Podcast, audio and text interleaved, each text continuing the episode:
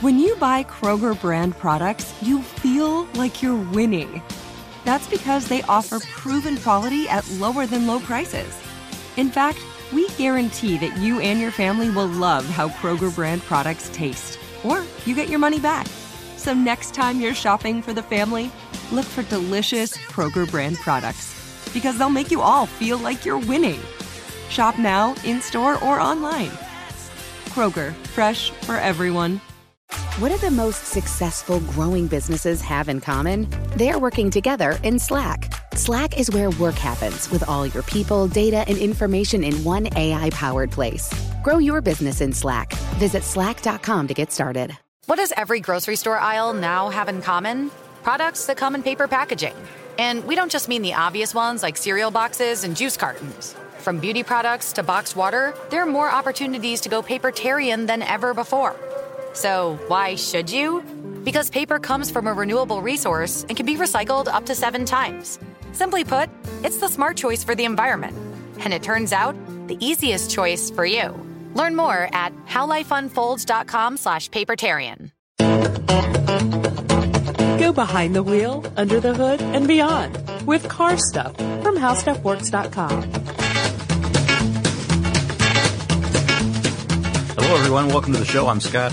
I'm Ben. As always, we are joined by our super producer, Noel Hyundai Brown. And, Hyundai. Mhm. and uh, by you as well, ladies and gentlemen. That makes this car stuff. Car stuff. Now, wait a second. Wait.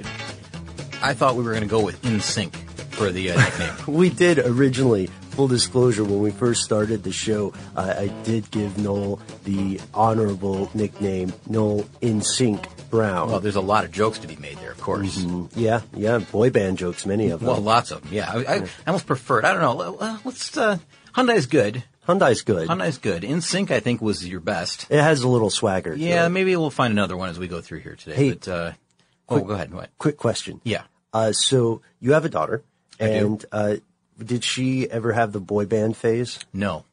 Nope. Oh, you lucked out. She has not. She's uh, she's definitely like uh, pop music, you know, top forty type stuff. But Uh-huh. um, but no, never got into the boy band thing. And I don't know if that was maybe just because that was like the real popularity of that was when she was much much younger, Mm-hmm. and uh, maybe that just never caught on with her. You know, growing up, a lot of my friends who were girls went through a boy band phase, Mm-hmm. and now what I've noticed is that some of those groups got back together and went on reunion tours or something, and my friends who are about my age are Twitter pated about this stuff. They love it. They go to these concerts. Really, they didn't have enough uh, of the initial go around, huh? So they uh, they have to go guess back for more, spend hundreds of dollars for tickets. And I was asking what the appeal of this was because it's not a world that I ever lived in. And one of the things that really stuck out is they said, well, you know, they each have their own personalities. There's like the bad guy and then there's the heartthrob and the quiet one. And I said, yes, but it seems as though they're all the same four to five characters, Yeah, aren't it's, they? It's a big formula, right? Mhm. And they're, you know, my friends like this were aware of it, but then they also said, well, it's not just the, the singing or, or the music itself. It's a whole image. And one of the things that they really liked was the choreography, the dance moves that these people would make. Now, you know, the idea of this sort of overall performance dates back for a while. Probably the closest I ever got to liking a boy band would be when I was a kid. My parents had uh, a Monkees record, you know, and I thought the Monkees were cool when I was a kid. You can't really call that a boy band though, because that means that there are so many bands across uh, across all of you know spanning all of music uh, that would be considered boy bands. Then That's a good but, point, But Scott. I think what we're talking about is like the ones that come out. They don't really play instruments; they just sing and dance. if if they sing and they don't write their own songs, yeah, and apparently they lip sync a lot. I was disappointed to learn that the Monkees neither wrote their own songs nor sang live sometimes. that's, uh, that's one of those. Uh, yeah, that is a disappointment when you learn that. Yeah, But by but it is not for uh, it's not for nothing, ladies and gentlemen, that we're giving our super producer the name In Sync, and it's not related to boy bands, but by way of an out of left field, amazing save segue, one thing that boy bands have in common with today's topic is synchronization. yeah, choreography, right? I Mm-hmm. mean, it's uh, it's it's well planned, well thought out. Concise, very very precise, I Mm-hmm. guess, in, in all aspects. But you know what? Can we just, can we divert from this for just one Yeah, yeah, moment? yeah. Oh, yeah, we have an important announcement. We will get to this topic, I promise. We're going to quit talking about bands. Uh, we're going to move on to our, our, our daily topic, but I do want to talk about something else that's really important to us and to the show and to one of our listeners as Mm-hmm. A well. long-time listener. and It should be, I think it's important to all of our listeners, really. Yeah. Long time listener, a good uh, friend of the show. His name is Glenn Beck. And, Hey, Glenn. Uh, hi, Glenn. And Glenn is, uh, is doing another rally again, another charity rally, and he's doing it uh, through the same group. And it is through Rally North America once again, and this time it is the Big Sky Rally 2016. Now this is a five-day event that's happening in July, from July 11th to July 15th. And it starts out in Billings, Montana, goes through Big Sky, Montana, Great Falls, Montana, Kellogg, Idaho, Kennewick, Washington, and then ends in Portland, Oregon. And along the way, they're going to have uh, like auctions, and they're going to go to a couple of racing venues. They're going to do a drag uh, drag racing event or a drag strip um, activity, I suppose. You know, like an evening there. Sure. Um, in uh, I think that's in Acton, Montana, at the Yellowstone drag strip, and then in Portland. Uh, they're going to go to the Portland International Raceway uh, for the conclusion of the whole thing. So that's going to be really, really cool. And uh, what this is all about, really, is about uh, the charity. So this year's current benefactor is Camp Sunshine, and this is something that they have actually rallied for in the past. Um, it's a, it's a definitely a, a worthy charity. And I'll just read you a little bit from Glenn's note that he writes to, or that he wrote to us. He says, this July I'll be joining over 150 other charity-minded auto enthusiasts in Billings, Montana for a five-day scavenger hunt on wheels through the Pacific Northwest. Sounds like fun, doesn't it? Yeah. It's all uh, to help Camp Sunshine in their mission to provide aid for families of children with life-threatening illnesses. I'll be participating as Team Limer. Uh, Team Limer, of course. Yep, go Team Limer. Yeah. Uh, in my 2006 Legend Lime Mustang GT. And I will continue to use the alter ego for this race of, uh, or rally rather, Uh-huh. of Bailey's team. It's to honor a family of a little girl with a very rare blood disorders. And I've, I've seen his car with, uh, with Bailey's team, you know, the, the logos for that. It's, uh, Mm-hmm. it's really cool. He's kept it on there that whole time. And, um, let's see. I'm gonna I'm gonna tell you. I've, I've got a link here that we can you know post on our Facebook and Twitter. Sure. As uh, as the time approaches, maybe to coincide with the release of this. But uh, Glenn is you know we'll be accepting donations, of course, and uh, I'll be there to donate as well. Uh, but again, these all go directly to Camp Sunshine, and uh, they don't. He says. uh, Rally North America doesn't see a penny. I don't see a penny myself. It all goes to the charity itself. So it's it's great. He says, so please give if you can, give generously if you can. Uh, we'd really appreciate it. And you know, go there if you feel like it. Check it out. Check out Rally North America's site. It's uh, it's rallynorthamerica.com. Send us some photos if you go. Oh, absolutely. We've had listeners that have met these guys uh for lunch somewhere, or maybe you know, know knew that they were going to the drag strip, so they go there. I, I did that. Uh, met up with a lot of these people. Met you know, met and talked with them. Yeah, exactly. Up in Athens, and um, along the way, some people have you know sent us photographs of you know the rally cars passing their uh, their place of business or Mm-hmm. the school. Really, really cool. And one last quick thing. I know that this has happened in July. We're going to release this pretty soon here. We're going to publish Right. this. He, he writes a PS here on the note. It says, Rally North America has issu- issued a challenge to us. Teams that raise $500 in donations before the end of April get a special Camp Sunshine t-shirt. and the top fundraisers get a fr- get a spot at the front of the grid for each day's start. He says, I've got to have that t-shirt and I got to get one for my navigator too. So, uh, consider that too. And again, I'll post a link if you want to go there and check it out. It's, uh, it's definitely a worthwhile cause. Please look into it. And again, Glenn, stand up guy Yeah. check out the the uh, the group and the the charity. Anything you want, it's it's all very worthwhile. Yeah, we assure you, Glenn Beck is one of the good guys, and every time that he does a rally, it is for uh, it is for a worthwhile cause. Absolutely. So if you want to if you want to learn more about it, if you'd like to donate, you can check out our Facebook and Twitter where we are Car Stuff HSW uh, for more information on that. And also, uh, I think we got a we have a few pictures of Team Limer up on the Facebook, right? Yeah, we do, and he's uh, you know of course liked on the page, so you can find it that way. And he's, Yeah. he's always commenting on stuff we post anyway, so you can get in contact with him that way too. But uh, again, this link that I'm going to post will go directly to his page, so he'll get credit for it. Then that's uh, that's kind of what we're looking for here on the show. Yeah, and uh, again, thank you, Glenn, for uh, thank you for doing this, and thank you for giving us an opportunity to uh, let everyone else know about it. Today's topic: synchronized driving, and it, it's it's weird that it's weird that we somehow went on a boy band tangent because we both know fairly little about it. I know I know almost nothing about it, really. I assumed you would have some inside knowledge, uh, and that was my that was my assumption, just just for having a daughter. But the the uh, fascinating thing that we're getting to today is, and this is not to in any way denigrate human choreography, but I feel like it's an order of magnitude more impressive when you're synchronized in uh, in an automobile. And we started talking about this uh, just last week before we went to air. This is a it, it would be accurate to call it as a specialization in the category of stunt or precision driving. Yeah, and right? oftentimes when you see, uh, you know, um, uh, I guess displays of this, you know, mm-hmm. whether it's done at a racetrack on the main stretch, you know, mm-hmm. as part of like the, uh, the, the ceremony leading up to the race, or sure, an exhibition, or you see it in a commercial or whatever. A lot of times you'll find that these are Hollywood stunt drivers that that are called in to do this because they they know car control. They're very good at precision work, and if they're not Hollywood, then they're they're uh, skilled and trained elsewhere in the same way that, it, that a Hollywood stunt driver would be. Right. There's an overlap there for sure. Absolutely. Yeah. These are, these are trained professionals. So you can go on YouTube now and find a couple of different clips of some extraordinarily impressive, uh, at times heart-stopping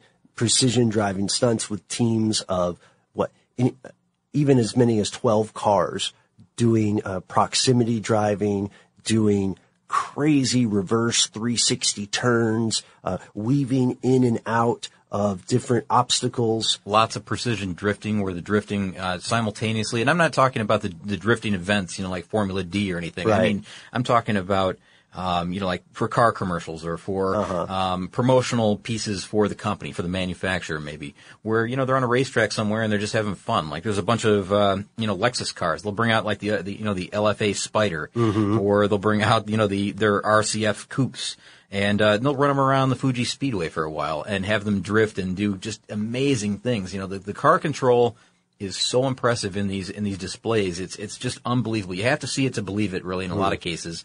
And what's neat is that every time you look at a different one, because there's a bunch of them online, you can search for a lot of different things to, to get this all to come up. Sure, sure. Every one of them is different in some way. They don't all do the same exact tricks, and that's what makes it interesting. There's always yeah. something new, something unique, something crazy that they show you that you just you almost you have to back up and watch that again because you can't believe it's really happening. And you can tell these teams came up with these techniques themselves or this application of these techniques.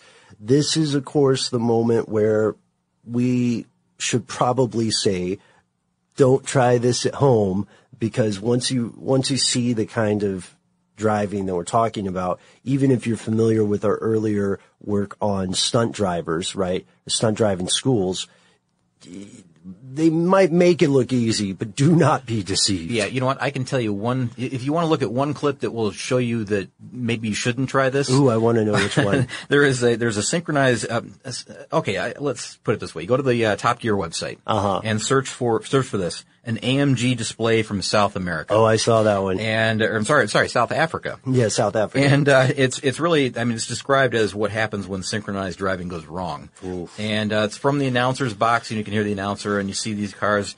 Uh, mm-hmm. headed opposite directions on the racetrack. They're supposed to weave in and out of each other, two from each side. They're AMG cars, mm-hmm. beautiful cars. Mm-hmm. The last two just smash right into each other. Uh, near head on, not quite, but uh, you can tell there's some serious damage. Puts an immediate end to the display.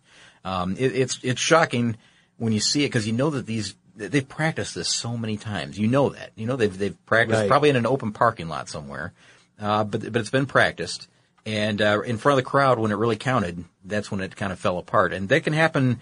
Oh man, I don't know how it doesn't happen more often with some of the other ones that I saw. It's just, I mean, it's a matter of milliseconds. yeah, it really is. Because when you get to the groups that are a dozen or more cars, like you were talking about, mm-hmm that's where you're, it just bends the mind, you know, how much, how much of that they have to remember at all times, because their view is completely different from our view up in the stands or, you know, from the, the right. camera tower.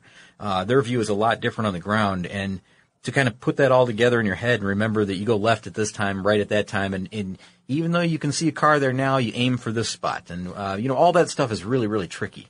So I would like to start this conversation with, uh, with one of my favorite precision stunt driving teams to watch, which was the Hyundai uh, Precision Stunt Driving team.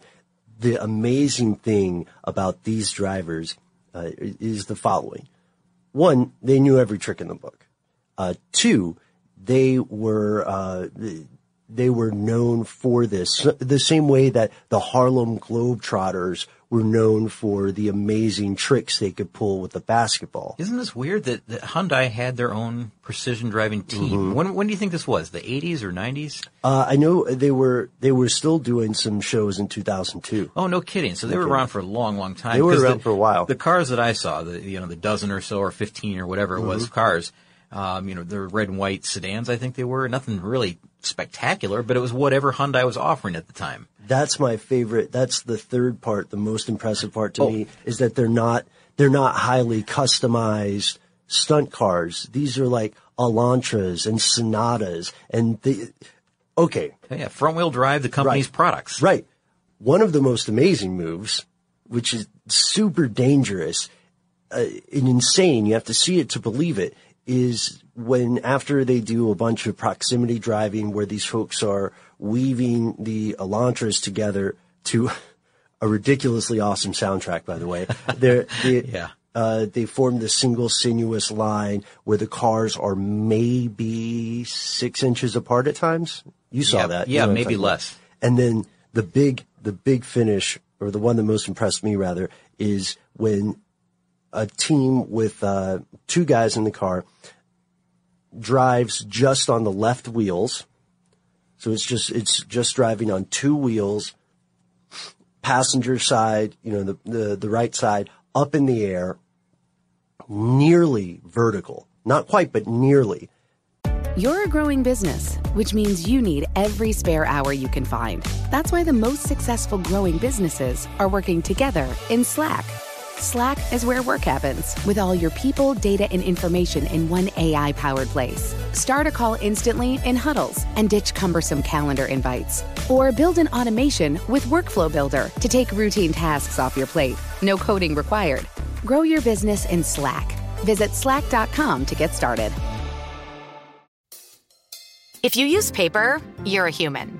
But if you choose paper, you're a papertarian. Someone who lives a paper based lifestyle because it has a positive impact on the planet. And also because it's the easiest choice you'll make all day. Seriously. It's as easy as reaching for boxed instead of bottled water. It's as easy as opting for beauty products that come in paper packaging. It's as easy as grabbing eggs in a cardboard container. And that's all in one trip to the grocery store, which, if we're being honest, you were planning to go to anyway. But paper isn't just an easy choice. Papertarians know that it's the smart choice too. Because paper comes from trees, a renewable and sustainably managed resource. And paper products are designed to be recycled. In fact, when you choose products that come in paper based packaging, those fibers can go on to be recycled up to seven times. So why wouldn't you go papertarian? I'll wait.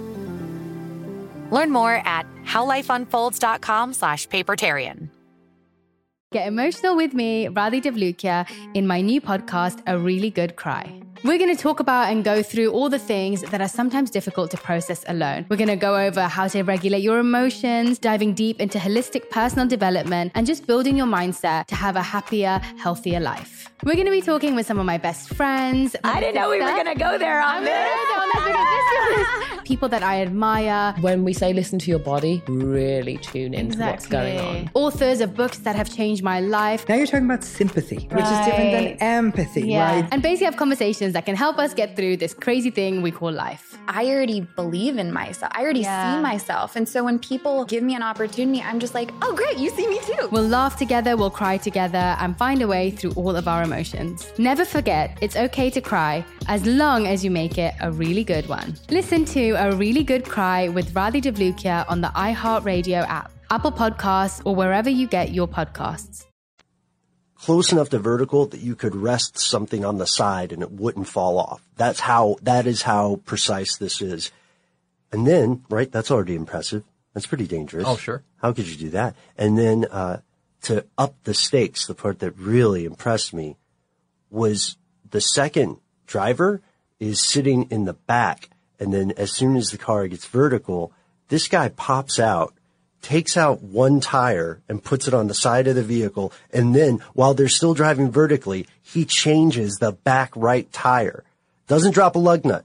The, the car never wavers and the car is moving the entire time, mind you. Yeah, pretty impressive. And then he just pops the other tire back in, sits down, and you think, wow, that's so impressive. And then they keep driving, they do a couple turns, and the dude comes back out with a, with a Hyundai flag and starts waving it. And I was, by that point, I was completely on board. Yeah, I was like, el- you earned that. What else has he got back there? I know. What, what's next? Is he going to take another car out? I, I feel like I've seen this imitated in real life on, uh, you know, wh- what's that? Um, the in the UAE, I guess maybe there's that huge Yeah, yeah, wide, that giant wide. Um, it almost looks like a runway, an airport runway, but Mhm. it's a but it's a highway.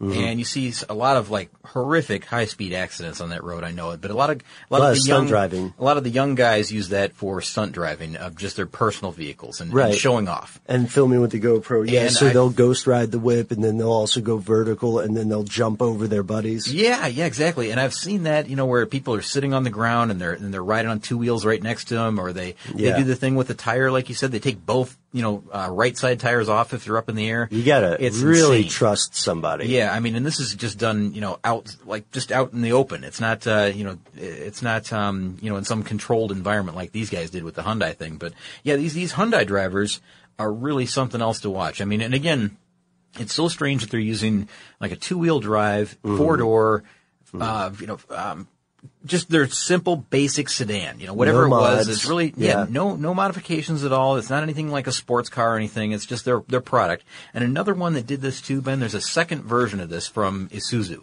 And I don't know if you saw the Isuzu ad or not, but I don't even know if you can call it an ad. It's more of a music video, really, that Isuzu put out. And this would have been back in the 1980s, uh, again, I think, just based on the way the, uh, the vehicle looked, but it's the Isuzu Gemini.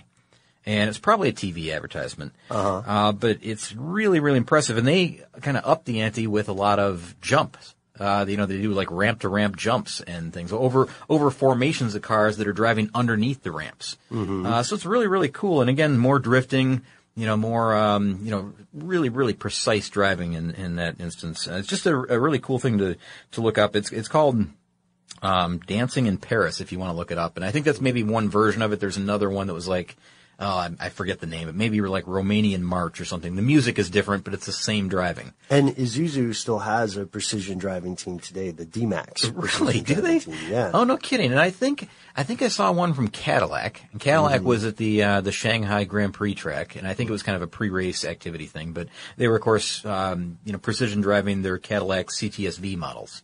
And I don't know exactly what year that was going down. Um, BMW's had some commercials. Oh, they did one, BMW did one that, I don't know if you saw it or not. It was on a roundabout. Did you see that one? No, uh, maybe I haven't. Okay, this one is called uh, BMW Epic Drift Mob Feet. That's a long title, I know, Epic but Drift Mob Feet. you can probably just look up BMW Drift Mob. And what they do is instead of you know like these Drift flash, mob like, sounds like cool. well, it is cool. Here's what happens, and it's I don't know how much of this is staged and how much isn't, but you know how the old flash mobs would show up and shut down an area and like do a dance or whatever, Yeah, and yeah, then, or yeah, some kind of thing, and then and then all just disperse. Yes. Same idea, only they used, um, I believe it's four or five BMW M235i cars um, on a roundabout. And so they had people block off the traffic, you know, Mm-hmm. people dressed up to look like uh, police persons, people, blocked off the traffic, and then these four cars entered, and they did this choreographed thing around the roundabout with lots of drifting, of course, and some, uh, like, alternate directions, you know, like cars headed right towards each Figure other. eight kind of stuff. Yeah, and I think you know what it was five now because I remember one where you know four cars spin out and make kind of a block form, and another And car drives- drifts drifts through the middle of Whoa. it. Yeah, which is re- in on a roundabout. So it's really really precise. It's really cool. It's very short, and I Mhm. think it was used for a commercial or, or at least for like a Twitter ad or something like that. You know, also Holden had a precision driving team. Okay. That might have been the one that I saw that I, I couldn't tell what those vehicles were because it was blurry. It was uh, it was like an old pixelized video that I saw. They did one with uh, VP Commodores. That's the one. That- Yeah. that's the one. I couldn't I couldn't tell what type of vehicle that was at first because uh, it, again it was too pixelated. But that is maybe one of the most impressive displays Mhm. I've ever seen. You that was Bathurst 1992, I think. Incredible, Mhm. incredible. If you if you can look that up, if you're able to do that right now, or you know can do it later, that's one to look at. What was the what was the track again? Uh, it was Bathurst, uh, 1992. You can check out Holden Precision Driving Team. Yeah, and those moves are unreal, aren't they? I mean, yes. Incredible. I mean, spinning around a car, getting like uh, just doing those maneuvers anyway, like without the precision element. Like just Right. imagine just doing that with with just a car on a on a big open parking lot. That's hard enough. I, I feel like this is, they drive the way Neo would drive in the Matrix. Yeah, yeah, that's a good way to put it. Yeah, exactly right. I mean, it, it's that is. uh Yeah, I'm going to say that that might even be the top one for me. I, I just didn't know what to call that or how to even look it up. Mm-hmm. Um, I did watch it, and I forgot to write down the uh, write down the link or anything. But amazing car Well, control. might might be a, a little bit of a slow burn to you in some places, but if you check out if you check out what they're doing, just the physics and the timing of it should be astonishing. So there's something else here, and this might be a little bit of a plot twist for you. Okay. I want to talk about this. All right. So we're talking about precision driving. Scott, obviously you and Noel and I love the stunt driving. We, we love the, the drifting and we love seeing, you know, any kind of death defying acts. But there's something bigger at play here. There's something more to the story of synchronized driving. What is it? Do you know where I'm going with this? Maybe, maybe not. Are you thinking about racing? The Uh, the, uh, the the split second reflexes that drivers have. Oh, that's a pretty good one. We Oh. could talk about that. Uh, this is a different one. Okay, well, go, tell me what yours is then. I, I really wanted to look at synchronized driving because my spider sense told me it would become even more important in the coming years. Really? More important, uh, this type of precision, this type of control will be more important? You're talking for autonomous vehicles, of course, Yes. right? But Nail on the head. are you talking about humans avoiding autonomous vehicles? Are you talking about um, autonomous vehicles being able to do this on their own without, you know, without our input? Right. I am. I'm talking about autonomous vehicles functioning in a, a uh, interconnected network. Well, I guess that's a repetitive phrase. All networks should be interconnected networks. So this would be like formation driving, yeah, this is like formation like driving. uh, like schooling. Yeah, or, or like, like yeah. fishes, school, like fishes, fish, I guess, schooling uh Uh-huh. on the highway. Uh, yes, and even further than that, Scott, this would be um, this would be critical for the fleet function that autonomous vehicles will need to perform if they are to ever function in a uh, feasible way in the in the actual world, actual rubber on the road. Yeah. So the the thing that we're talking about is not just not just autonomous driving in, in fleets or, you know, prioritizing lanes on a two lane highway, right? With an autonomous, uh, tractor or something and then an autonomous sports car. What we're looking at is the idea of complex stop and go traffic functioning at high speeds. Wait for it. Without traffic lights. Ah, without traffic lights. Okay, so intersection, busy intersections that now have traffic lights with no type of control at all because Yep. not needed really. Right. MIT has been doing some research on this and has some calculations, has some calculations that prove, I hope you can hear my air quotes here, folks, that prove in theory Yeah. That this would uh, be safer, lead to more efficient traffic, lower emissions, and a dramatic reduction in accidents. All right. Do you recall when we were talking about Audi with this type of technology not Yeah. long ago? Yep. And it was the idea was that, and again with this the school uh, mentality, like a fish school mentality, that uh, if there were enough vehicles that were autonomous that had this system that they were talking about built in, that they could all kind of control traffic on their own, even that, even if it meant that not every single car had this this technology. Right. It could But- still but- function. but only like sixty percent of them, or something like that. It was a it was a relatively low percentage when you think about controlling every other vehicle around you. I think it was still over half though. and the yeah, I think you're right. And but oh, maybe yeah. And the idea was though that it would time or instead of timing the lights, like instead of uh, you know um, making them cascade or making them all time for the exact same cycle or whatever. Uh, the idea was that um, the car would know when that light is going to turn green because it was it, it was uh, you know tipped in on on what that computer was thinking. You know the uh, the traffic control computer that controls the city. which is a true thing. Check out our check out our podcast on traffic lights. It is far more interesting than it might sound at first. Yeah, it really is. I mean, there's there's definitely central computers that are controlling hundreds of intersections in cities at, at In one your time. city. Very very cool and and changing it all the all the time as well. But uh, the idea was that it would know when that was going to happen. And it could either speed up or slow down to make that next light. And this idea that you're talking about seems to kind of match that. It's a, it's like another evolution of that idea. Yeah, yeah. It's uh, it's V to V, so it's vehicle to vehicle uh, interaction, wherein every car knows its position relative to, or I shouldn't say car. Every vehicle knows its position relative to other vehicles, and this uh, this specific research comes from uh, MIT's Senseable Lab, uh, S E N S E Able. Ah, okay. Get it? It's a Yeah, sure. pun, right? Gotcha. Uh, and they teamed up with the Swiss Institute of Technology and the Italian National Research Ca- Council to see if they could replace, actually replace traffic lights, remove traffic lights uh, entirely. And what they found is that they would need a bunch of host sensors and uh, and then they also found two other weaknesses. I already mentioned the pros, right? Fewer Sure. accidents, uh, more efficient traffic. You'll get from point A to point B with fewer obstacles, uh, fewer emissions. Although I'm still not sold on that one because what if 0.05 percent less could still qualify as fewer? Well, and hopefully zero road rage as well, because Yeah. uh, it, with the idea, the general idea is that everybody, I mean, every one of these vehicles is uh, is being considerate to the other one. Mm-hmm. That you know, someone's uh, two lanes over to the left. Well, maybe this maybe the situation wouldn't even happen because.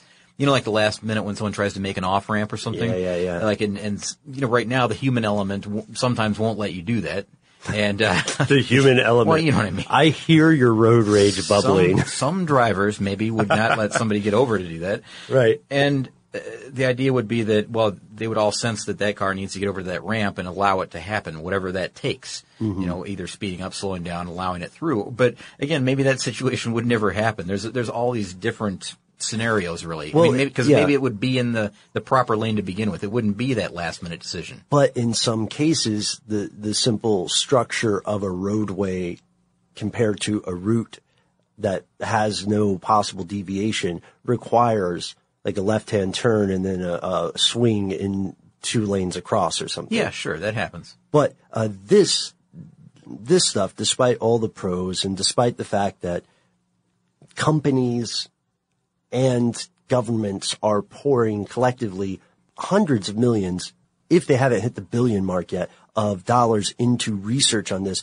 there's still some big cons. And one of the biggest cons for this MIT, Swiss, and Italian project on intersections is that even if they reach this uh, this holy grail of synchronized autonomous driving, there are two huge factors that are not even part of the equation yet. Now, what are those? One, what happens if the internet connection breaks down? Ah, okay. Uh, right? These, because if these are V to V, if So- the vehicles are talking to one another and one of them loses touch, then all of a sudden we have, we have, uh, Potential chaos. Right. It's like if it's like if there was uh, to go back to the earlier uh, dancing analogy, just because I can't think of a better one. Oh wait, you know what? Football would be a better one because in football, uh, every member of the team needs to be clued in. Ideally, needs to know what's going to happen on this play and what their position is in this play and how they can best support the overall team. So in this analogy, what if one of those football players goes blind Right in the middle of the play. right in the middle of the play? Yeah. That's what happens if an internet connection breaks down unless these vehicles have some sort of internal redundancy, you know, uh, unless they have an ability to Well, we're all hoping that that is something that they do consider and, and build in. I'm sure. Oh, they have that to, There yeah. has to be these fail safes, you know, that happen. But how does the uh, how do the rest of the vehicles react to it? That's uh, that's the question. How does that affect that choreography, that uh, that synchronism, synchronism, synchronicity that's Mm-hmm. Yeah. happening on the street at the time? Is it? Um, i i I mean, it, do they handle it in that you know that car just pulls over to the side until it you know reestablishes the connection? Does Mm-hmm. it continue on with some kind of just uh just like a, a blind dumb program that says continue on your path Based on the last information you yeah, received? or or um you know somehow based on what everybody else is doing. Like if if you're going 55 and you can't slow down because you're in the middle of a group, Like you- it, does it just go to proximity sensors that are on board? Exactly. Like, does it does it reduce itself to maybe something like an adaptive cruise control, where it just maintains until s- something takes control? You know, whether that's the human rider, Yeah. or um, you know, that that's a, a bigger system maybe that says we've got we've got one out of control here. Let's uh, let's bring it in. But then it's like that's almost like someone's um, like an aircraft controller or something. You know, that they're they're they're bringing but but having remote control, able to uh, steer it to safety. That's kind of a scary thought too. Yeah, and this goes to another idea, which would be the legal status of people in an autonomous vehicle. So, so far, all of the experiments on road with an autonomous vehicle have required a qualified driver to uh, be at the helm, to man the wheel in case something goes wrong. And this, in this case, then, what it sounds like we're proposing would be that if the uh, network interaction or the network connection breaks down for an individual vehicle, then there's uh, proximity sensors, adaptive cruise control, uh, maybe a fail-safe that requires the vehicle to pull over and stop stop servicing, uh, or that the driver has to, you know, land the plane. Well, you know, here's here's the thing that uh, one one question I've got with this Yeah, this yeah. whole thing. You said that there would have to be somebody who is uh, is is licensed behind the wheel Mm-hmm. that could take over. That's kind of the situation we're in right now, where they can't say that it's autonomous, but it really is autonomous. Right. Have to have a driver in the driving position, a, a licensed driver. Mm-hmm. You can't just you know put your 12 year old kid in the car and say you know take take take him to uh, you know grandma's house. Go with. God, Billy. Yeah, you can't. you can't just do that right now, and that's the thing. Like, what, what about what about this scenario where, Okay. um, all right, just uh, this is the last one, I promise, but um, one of our listeners is named well, Rudy. Rudy Smith writes in Yeah, a lot, yeah, yeah, and, yeah. He, and he's made a very good point to this, and I, I, I meant to bring this up a lot earlier, but uh, one of the things that he's looking forward to about autonomous vehicles is that um, it increases mobility for older uh, older drivers. You know, people that maybe are to the point where they're going to lose their license, their vision's failing, they're uh, they're not as quick with the reaction time. You know, it's just a, a safety thing, uh, so that you know they can maintain mobility longer in life. And I think that's a fantastic idea for these things. You know, that's a, that's a great use for them. But what happens if you know something happens to their vehicle when they're behind the wheel and they're not a licensed driver anymore? But they're they're not you know like a, a young kid.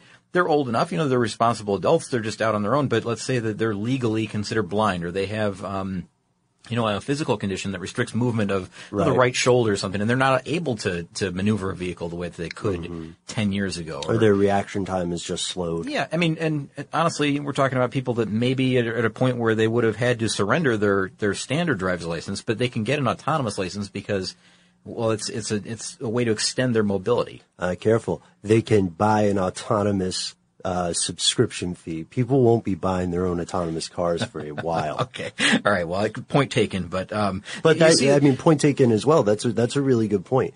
We could we could increase mobility uh, for a vast swath of the population, especially in countries where uh, there is a grain boom. You know, Mm-hmm. countries like Japan, uh, frankly, parts of the U.S. Oh, sure. That's going to be uh, even even more critical in the decades to come. I think Mm-hmm. very soon, as a matter of fact, with all the all the boomers getting older, Mm-hmm. uh, there's going to be a point where they're not going to want to give up that driving privilege. Of course, Who would want to? no, no one does, and that's uh, that's the hard part about this whole thing is you have to decide when and and uh, if this is a solution to extend that. You know, why not? You know, you took this a different direction than I thought you were going to. I, Boom! Surprises. I'm yeah, a regular well, Night Shyamalan. I, I like it. That was really that was a good idea. That you know they, they do have to operate in a synchronized way. Um, my uh, just to briefly Mm-hmm. Yeah, yeah, kind of come back to what I was talking about. oh, I didn't mean to hijack it. No, no, not at all. I mean, I just wanted to mention this, and and maybe this is like getting into a little bit of an OCD thing of mine. All right. This is where I see this as well. Um, there's something very pleasing to me, very comforting about this, and I, I know it's weird to, to say it this way, but it, but it is. It, it somehow. I don't know. I'll describe it and see if someone else feels the same way about this. But at the beginning of a race, when the the pace car is pulled off. Now Uh-huh. I know there's a there's you know the parade laps and you know they drive by and they wave the crowd Sure, and everything sure. and all Yeah. that and the cars are still warming up and they're they're you know wiggling around trying to get the tires warm. But when that the actual race, when the pace car pulls off and the car's around turn four and the flagman's there with the green flag in his hand or her hand, watching, waiting to wave that flag. The cars get into a very precise, precision uh, lineup. You know, Yeah. it's it's uh, you know in Indianapolis, it's it's eleven rows of three. Um, you know, other races, you know, it's maybe two, you know, side by side, Mm-hmm. but it's all they're all in an exact order, and the flagman won't wave that flag until they're in that order, so it can't be all jumbled up. Until to me, lock in, yeah. To me, for whatever reason, I just find it so. It's, it's, it's almost like soothing to see it. It's like, oh, they're they're all in line. This is all going to go down just the way it should. Mm-hmm. I, I feel good about it right at that moment. And then, of course, the second the green flag comes out, you know, everybody darts all over the place. All hell breaks it's loose. Chaos, yeah. But but honestly, there's something about that start. Even sometimes even a uh, a restart where uh, everybody's in precision, you know, a precise Mm-hmm. line, but they're so close together. It's it's like the it's like that. Uh, it, it's a lot like watching some of these synchronized teams working together. Right. But these are all individuals that just they're simply good drivers and they know what to expect out of the driver in front of them and the driver behind them. And they're they- also competitive rather than collaborative, which I think is even more impressive. Well, exactly. So you know they're they're counting on that driver to do what that driver's supposed to do. They know that you know if you're uh, say at Indianapolis, you're on the outside, inside, or um, uh, I guess there's a middle position as well. Uh, so three wide, that's tough to maintain. But everybody's got a role, and if they if they mess that up, you're you're gonna you wreck the day for you know three or four other cars as well, other teams rather.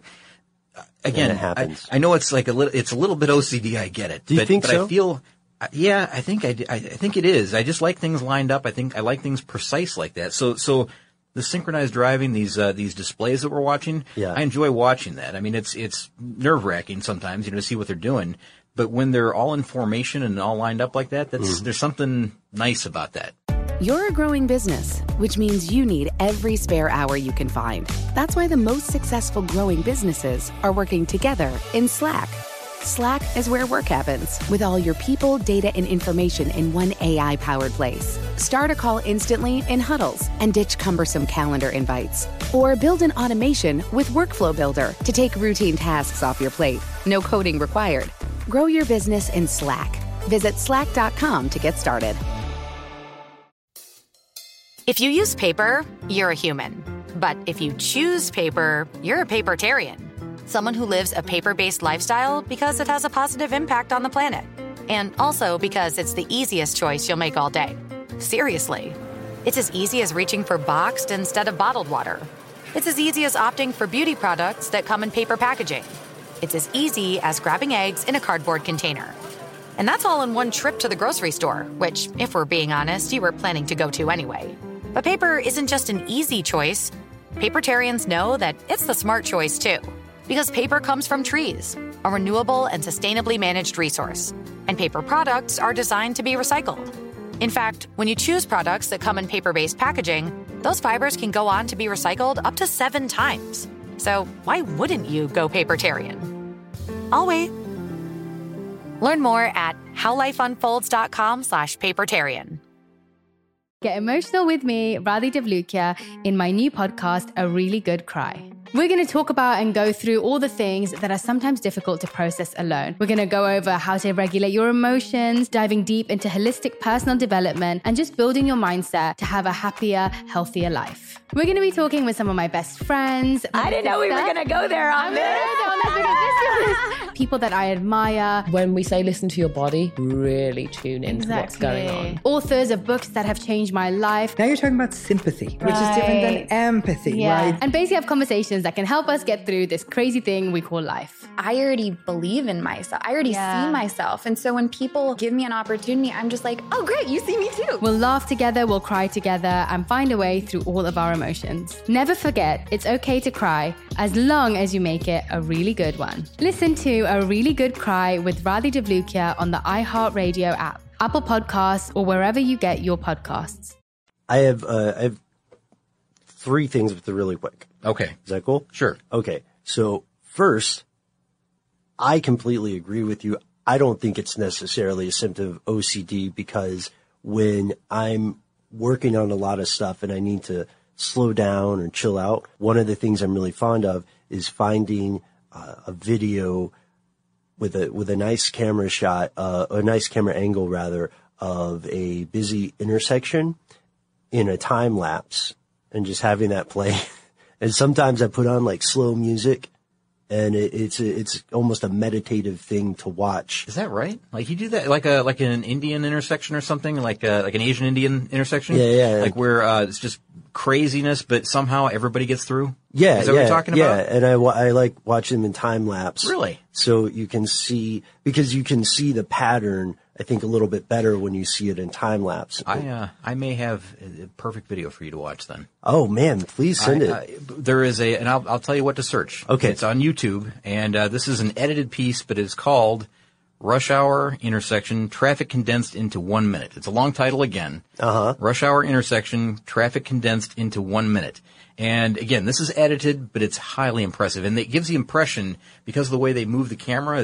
It's it's like they had a lockdown shot of this intersection, Mm-hmm. and they they fake the camera moves like a push in, push out, or whatever. But you'll see that like there'll, there'll be it's just this crazy chaos scene where many cars are coming through, bicycle riders, there are police cars, there's walkers, there's a little bit of everything, you know, pedestrians going through. Yeah, yeah. And everybody, it's all narrow misses, but no one stops moving. They all move continuously. And the way it's edited together is so clever and so crafty that you think it's all one shot. It's Mm. really, really, it's interesting. I think you're going to like it if you like that type of thing. oh man. And it, again, it's only one minute, and it's it's pretty incredible to watch. I mean, I've watched it two or three times now, and I, I marvel at how they do it. Yeah, I I personally love that stuff. So listeners, if you have any videos that fit that description or any hot leads for me, uh, please send them to our email. Uh, one other, uh, the other thing, the other two things, Yeah. The big piece uh, that that I didn't get to earlier that's missing from this MIT research is the presence of pedestrians, the presence of bicycles. We're not going to have autonomous bikes for a while. Uh, we're going to have autonomous fleets of cars first, but we will probably, hopefully, always have pedestrians. I mean, even now, of course, there are places where pedestrians are not legally allowed to be present, right? Oh, like sure. a highway Yeah, the highways. Yeah. but but pedestrians are should be present in most surface level streets, right? Yeah, city, just normal city congestion. Yeah. Yeah, yeah. So what about like stray dogs and things like that too? Right, right. What about stray dogs? What about uh, someone who accidentally stumbles in? What about the the human element? How does a vehicle in a network of vehicles react to someone running out in the street, and then what effect does that have on the rest of the network? See, this is where I think it might work better than it does right now. In that, you know, they can communicate to, to vehicles two, three, four cars back. Yeah. Instead of uh, somebody, you know, two, three, or four cars back having to abruptly slam on the brakes. Uh-huh, That might work better. Uh, might, Yeah. Everybody could be more, uh, it could be more of a gradual slowdown, like a uh, ripple effect, instead of the way it is now, where it's just an, uh, an immediate, um, obstruction that, you know, that one person deals with in one way and then another one has less time to react and the person behind them has even less time to react because uh, it's a, you know, abrupt stop or, or whatever the case may be. Someone swerved, maybe. Um, all that, all those. Yeah, weird traffic right. situations. I think, I think that if, Maybe if, it's still better. if it's uh, if it can ripple out like that, if you know one can communicate that there's something, there's problem three cars ahead, Mm-hmm. slow down, that'd be great because right now no one does that. it's sort of already happening. We're seeing a proto version of this with that GPS app Waze, you know, which I've raved about to you before. Yeah, we uh, I use it. Well, I don't I don't have personally have it. My Right. wife has it, and we Right. use it when we're driving. But that's doing some of the same things that we were talking about in a way, in a ways. Ah, Uh, you're welcome, Yeah. everybody. I am so sorry, but uh, it's doing the same thing when when it has an alert pop up that says, uh, you know, there's a hazard ahead, uh, and or there's heavy traffic, or here's an alternate route. yeah. One thing about Waze, man, I really dropped the ball on Waze. I did, I did a dumb move, my friend. What happened? So I was messing around with, with Waze and I had stopped somewhere to, to get some gas. And then while I was waiting for the pump to fill up, uh, this thing came on with Waze and it said, do you want to have a different person do the voice? It was free. I guess it was a promotion for a film or something. Oh, okay. And so I said, sure. And I didn't really pay attention to it other than to note that it was free because of course it's me we're talking about. And then I, I, I turned it on and, uh, Now I am so sick of Morgan Freeman telling me what to do. Morgan Freeman. It's really? Morgan Freeman's voice. No kidding. Oh, with the, at first I thought it was going to be fine, Scott, because that guy has a cool voice. But now it, it got to the point where I looked really bad in front of someone because they were driving, and uh, you know I'm yelling at Morgan Freeman like, "No, you turn left. You That's turn left." funny. What, so what's the what's the standard? It's just kind of a generic voice that they they Yeah, launched the- this app with, right? Yeah, the generic voice is typically actually for things like Siri and in almost any automated voice. Uh, the trend, the majority of those voices are going to sound female. Okay. Um, so the do they have other? Uh, um, I'm sorry to interrupt. Yeah, you, no, but, no, no. Do they have other um, actor or or um, celebrity yeah, options? I assume they do. I assume they do. well, who do you think you want to go with next? Who would be your next Waze voice that you think you're going to? The thing select? is, man, I'm always in such a hurry that I, I haven't, I, I know it's only going to take a couple of, a couple of minutes, if that, but I, every time I hop in the car and I'm pulling up Waze, I'm usually running late to something. So I want, so I haven't switched it back over, but I'm, I'm sure there's uh, just a, a, an embarrassment of riches when it comes to voices and you'll just, from. you'll just go with whatever's free, right? Yeah, I'll go with whatever I don't have to pay for. Like I, you know, I don't know if I would do your voice or uh Josh or Chuck's voice, or I definitely wouldn't do my voice. That's uh, that's hurtful. Why would you say something like that? I'm sorry, man. I just I feel like it would damage the show because because I'm just learning.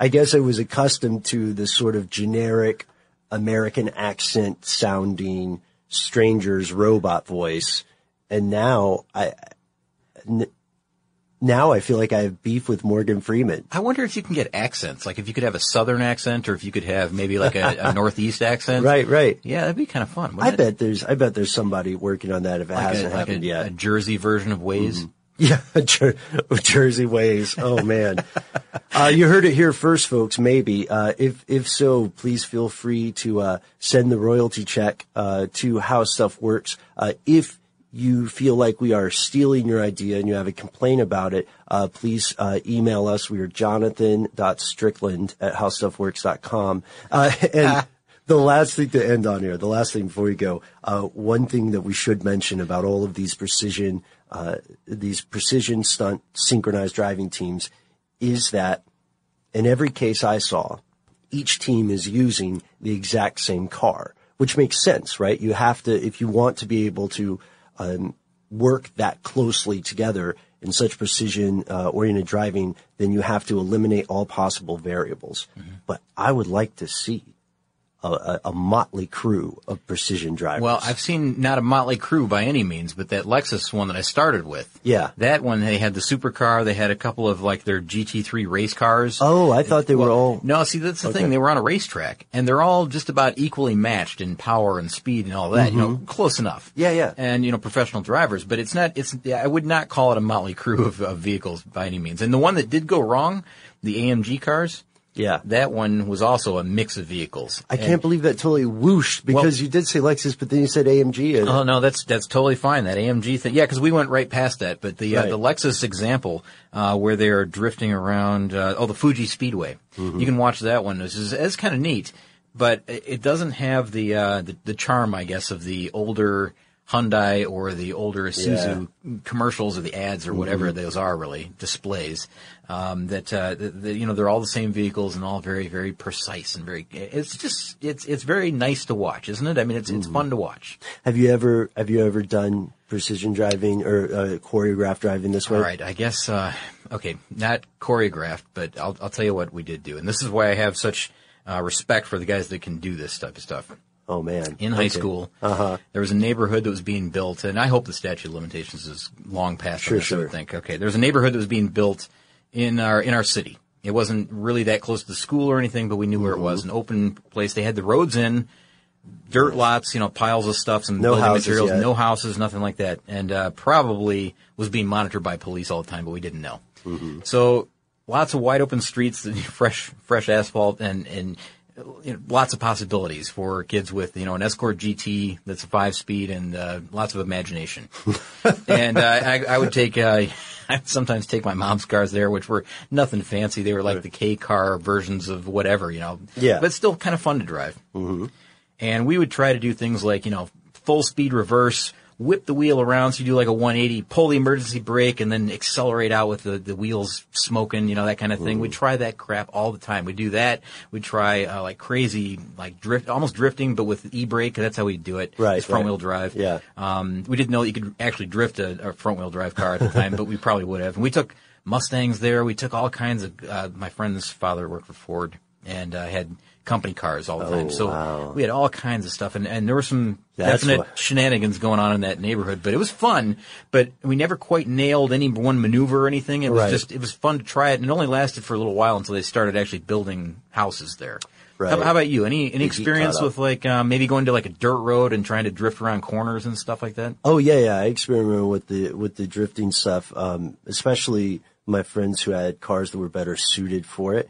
But I think this will interest you. And listeners, I want to know if you've done this as well. This is a little bit of a road rage thing. My most effective synchronized driving has been with strangers on the road when we make a sudden bond. Uh, the so there are a lot of there are a lot of roads here in Atlanta and in the metro area that are four lanes, two lanes of traffic each way, right? Yeah. And then because this is Atlanta, where there's so many terrible drivers, present company excluded, I hope. Well, I'm, I have my issues, and here's one. Uh, whenever there is a, not whenever, sorry, Scott, sometimes when there is a, a, um, would-be stunt driver, thinks they're great, they're above turn signals, they're tailgating everyone, they're swerving in and out Oh, yeah. unpredictably. Yeah, the kind Right? when they when they change lanes, the vehicle kind of tilts to one Yeah, side or the yeah, other. yeah, Yeah, yeah, yeah, I get it. Uh, Sways a bit. so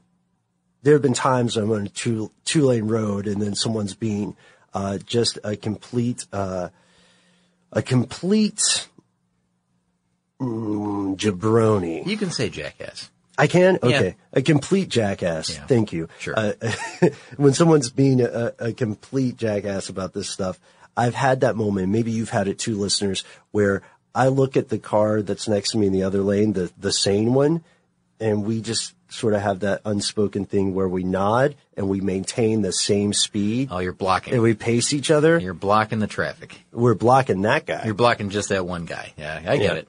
And and this is one the the most extreme case. And this was still one of the coolest people that I'll never actually meet. The most extreme case was when me and this dude who's in really nice it was like it was like a brand new BMW and you know you know that um well guys, we know that BMW drivers sometimes have a stereotype of being jerks. Not this guy. He was the best and his car could have easily smoked the um, it was it was like a Dodge Neon and the guy was going nuts trying to uh Trying to get around.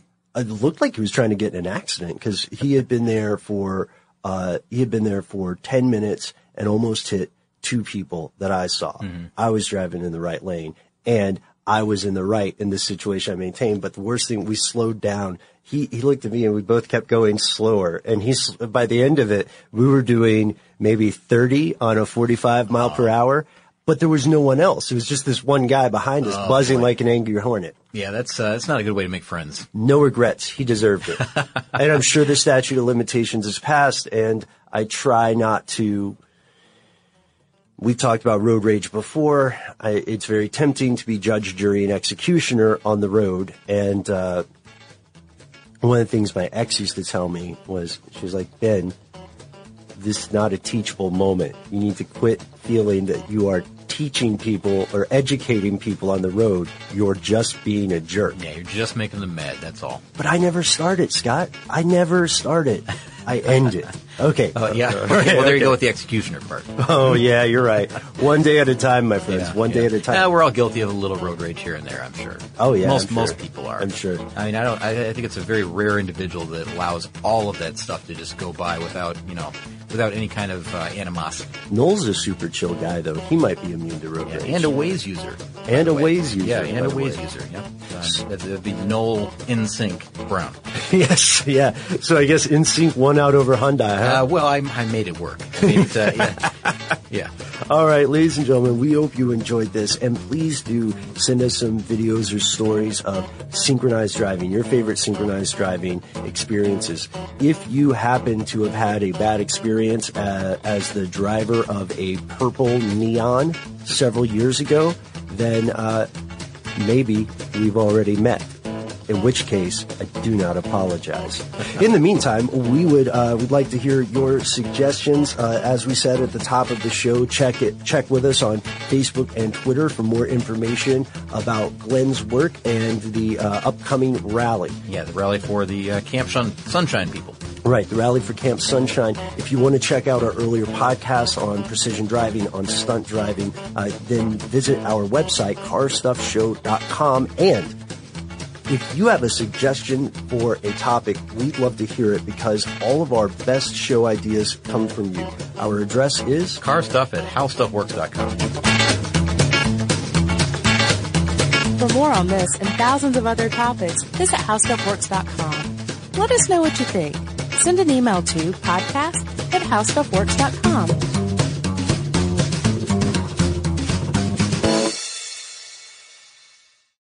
probably heard a lot about electrified vehicles lately. Well, Toyota has electrified options for every lifestyle. We've got hybrids, no plug needed. let's go. But we also have plug-in hybrids, if that's your thing. You can even go 100% electric in the Toyota BZ4X. With so many options for reducing carbon emissions, Toyota is electrified, diversified.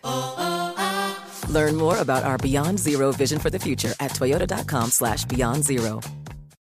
Without the ones like you, who work tirelessly to keep things running, everything would suddenly stop. Hospitals, factories, schools, and power plants, they all depend on you. No matter the weather, emergency, or time of day, you're the ones who get it done. At Grainger, we're here for you with professional grade industrial supplies. Count on real time product availability and fast delivery. Call clickgrainger.com or just stop by. Grainger for the ones who get it done. This episode brought to you by 20th Century Studios' Kingdom of the Planet of the Apes. Director Wes Ball breathes new life into the epic franchise. As a ruthless king attempts to build his empire at the expense of the remaining human race, a young ape begins a journey to fight for a future for apes and humans alike. Kingdom of the Planet of the Apes. Enter the kingdom in IMAX this Friday and theaters everywhere. Get tickets now.